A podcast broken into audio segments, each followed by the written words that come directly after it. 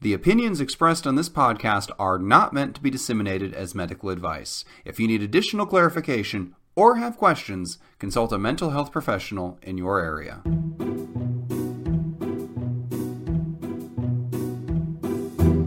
Hello, and welcome to 10 Minutes to Save Your Marriage, the podcast where a comedy writer, that's me, James Breakwell, and a psychologist, That's me, comma, Dr. Steve.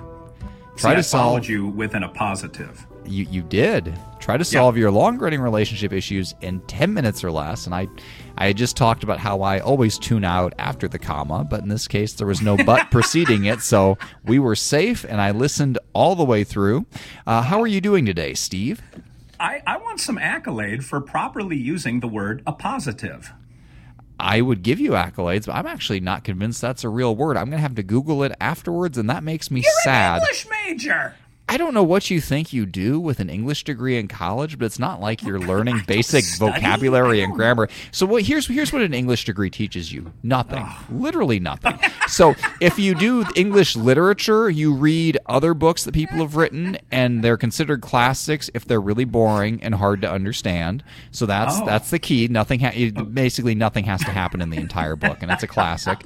And if you do English uh, creative writing, it's the opposite. You don't read anything anybody wrote. You just write more garbage yourself, uh, which also teaches you nothing about grammar and all of that. So I will add appositive to my list of things to Google, and uh, hopefully it's not real. Hopefully you are making that up. But what's not made up is this great listener email this week. Okay. Here it is. Yeah. Hey guys, I'm a 19 year old male uh, freshman college student. There was a cashier that I saw working at one of the dining halls at my school who seemed to be with a year or two of my age and thought she and I thought she was attractive. But I just came in and picked up the food that I pre-ordered and didn't think much of it after and uh, after and I went and ate in the dining hall. I pre-ordered my lunch at the same place and by more uh, for my morning class and I, th- oh, the, I should edit these things beforehand. The grammar is a little rough. Uh, okay, so I didn't know you knew anything about grammar, James. yeah, apparently I okay. So I, I know if a sentence reads all the way through or not. So this person is not an English major. We'll take it. But thank you for writing in your question. I don't want. Oh, I don't want. I don't people- nobody's going to write us a question now because it's insulting. It's this is fine. They probably just sent it off quickly on their phone without proofreading because let's be honest, we're not worried. Uh, we're not worth any more attention than that. All right, I pre-ordered my lunch at the same place, uh, and my morning class ended earlier than I thought, and so I went to the dining hall and just waited for my food to be ready, and I saw her again working as a cashier. Not to sound like a stalker or anything, but I thought I overheard her talking to the other cashier that she saw me this morning, and all that but I couldn't really make out what exactly they were saying since I was a bit away from them. And eventually, I saw her staring at me, and I'm not sure if she was doing uh, she was doing it since she thought I was attractive to or anything. And when I looked up, I heard her say something to the effect of, "He looked at me uh, sort of abruptly, but she didn't seem to mean it in a mean way. She continued to stare at me, and I feel like I should have done something or another." Should I try to hook up with her the next time I see her? I'm a bit uh, socially, I'm a bit of a socially awkward person, and I don't want to make things awkward for her, and I don't have uh, too much time to stick around for her to get off her shift. Thanks ahead of time for the advice. So we've had a similar question to this with somebody working at a grocery store, uh, but the context is different here because it's college, and I think that changes things. Maybe it doesn't. Take it away, Steve. Well, this is one of the reasons that I'm glad I'm not 19 right now because we live in very confusing times for both boys and girls that are trying to figure this game out. And it is a little, there's some gamesmanship involved in trying to woo somebody. But I'm a little bit concerned here, given the setup, James, that. Um, he was too far away to know what she said, but he knew she said something like, uh, he, he's looking at me or he was talking about me or something like, uh, all right, I don't know if that was your, uh, like your optimism talking or if that really happened, but I would let let's uh, at least James and I know both you and I uh, we have a long history of broken hearts and our gore splatter trail of destruction called high school and college. But let what how would you know if a girl is interested and uh, you're sort of in her orbit let's say she's the cashier in a cafeteria and you come swooping through and uh, get a couple of street tacos from her like she would uh, meet your eye contact she would smile and look away she would i'm being as cliche as mm-hmm. every rom-com i've ever seen starring matthew mcconaughey but she uh,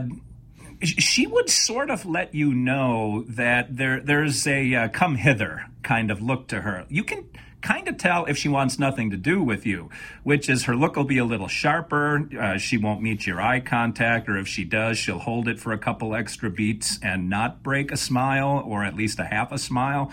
Like there'll be nothing flirtatious about it. The problem, and we talked about this with the grocery store episode, is somebody in a public service position like she is, like one of the things she has to do is be nice to everybody. So I, I hope that uh, this is where it gets subtle and it's hard to explain how people act, but don't mistake her friendliness for a come on or even an open door, like an open for business sign. Like, yeah, I would like you to ask me out or to hit on me. And uh, using words like, should I hook up with her next time? I think let's not. Let, us keep that word under our hat for the time being. we, we don't need to creep her out if I'm, she is creeped out. I'm hoping he didn't mean that in the actual hookup sense. I'm ho- I'm hoping that was more like date or connect with. But yeah, that, that word stuck out to me as well.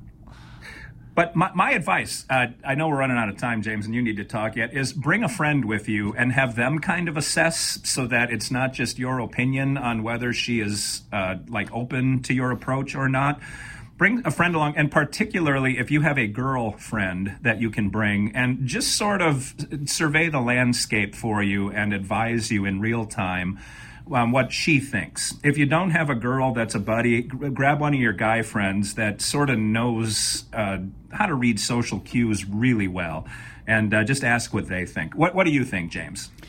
I think that uh, he's probably reading way too much into this, but at the same time, I do think this is different than that grocery store scenario. So the, the, the previous question, just to throw it back there, I believe was somebody thought a or they were interested in a grocery store cashier, and we they asked if it would be appropriate to ask her out, and we bounce back and forth a little bit on that. And you know, some there have been marriages that started that way, but in general, anymore, you really at work you just leave people alone. I think uh, I think college is a little different because you have a whole bunch of people uh, out on their own for the first time, all around the same age group, and there's probably a bit informa- more informality with that. Uh, you know, this same person who you see working there is probably going to be in your classes as well, so there might be other chances to bump into them. Uh, but I, you know, you don't have to like uh, go up to them and be like, "Hey, I would like to take you on a date." I mean, you you can judge their level of interest a lot more simply than that. I can't tell from this if you actually talk to this person at all. There might have just been some weird staring uh, going on. So the next time you go through the line, strike up a conversation and see if they're receptive to the conversation. Do they want to keep it going? Are they interested in what you have to say?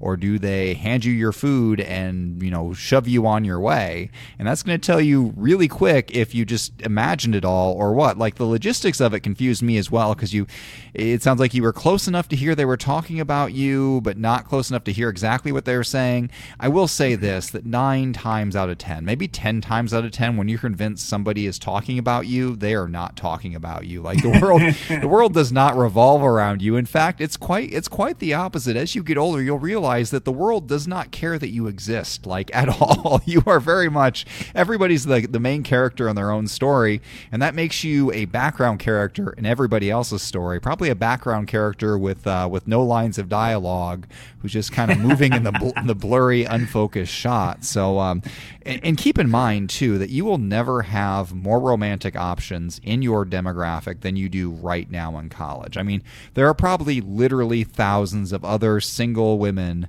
like who you you could you know make a connection with and you could ask out and do that. So there's there's no reason that you have to go in here and be like, I have to up the challenge level and try to see if this person's interested in me and not overstep and and parse away whether this this staring meant something when you could just strike up a conversation on the quad or in class or at your you know your rec league, whatever else you've got going on. It will never be easier for you to meet romantic interests than it is right now. So if the setting is intimidating for you, if it's if it if it sounds too scary to try to strike up a conversation with this person, let it go because you really all you have uh, going right now as far as a connection is you think maybe she was staring at her at you and you think maybe you were staring at her and you think maybe you made it weird.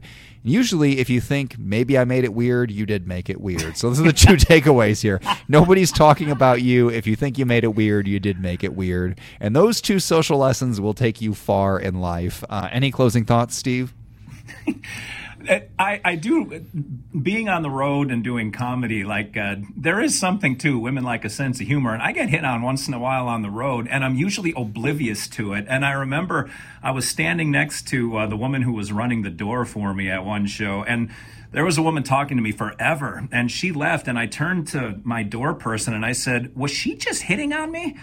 And her answer was oh my god. I was like okay so this is blaringly obvious to everyone else in the room except me. And that's why I say bring one of your friends with you if there's any question, because they will know in an instant something that might you might be a little less quick on the uptake about.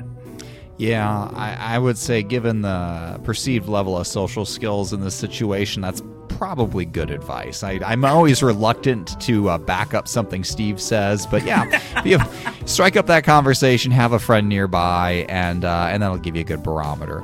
Well, if you'd like to have us uh, fumble away our way through one of your questions, send it in to James Breakwell at explodingunicorn.com. That's exploding unicorn with the E. It doesn't have to be a marriage question. It can be boyfriend, girlfriend, parent, child, parent, pet, whatever you've got. Send it in, and we'll do our best to take a crack at it. This has been another episode of 10 Minutes to Save Your Marriage, and that's 10 minutes of your life you'll never get back.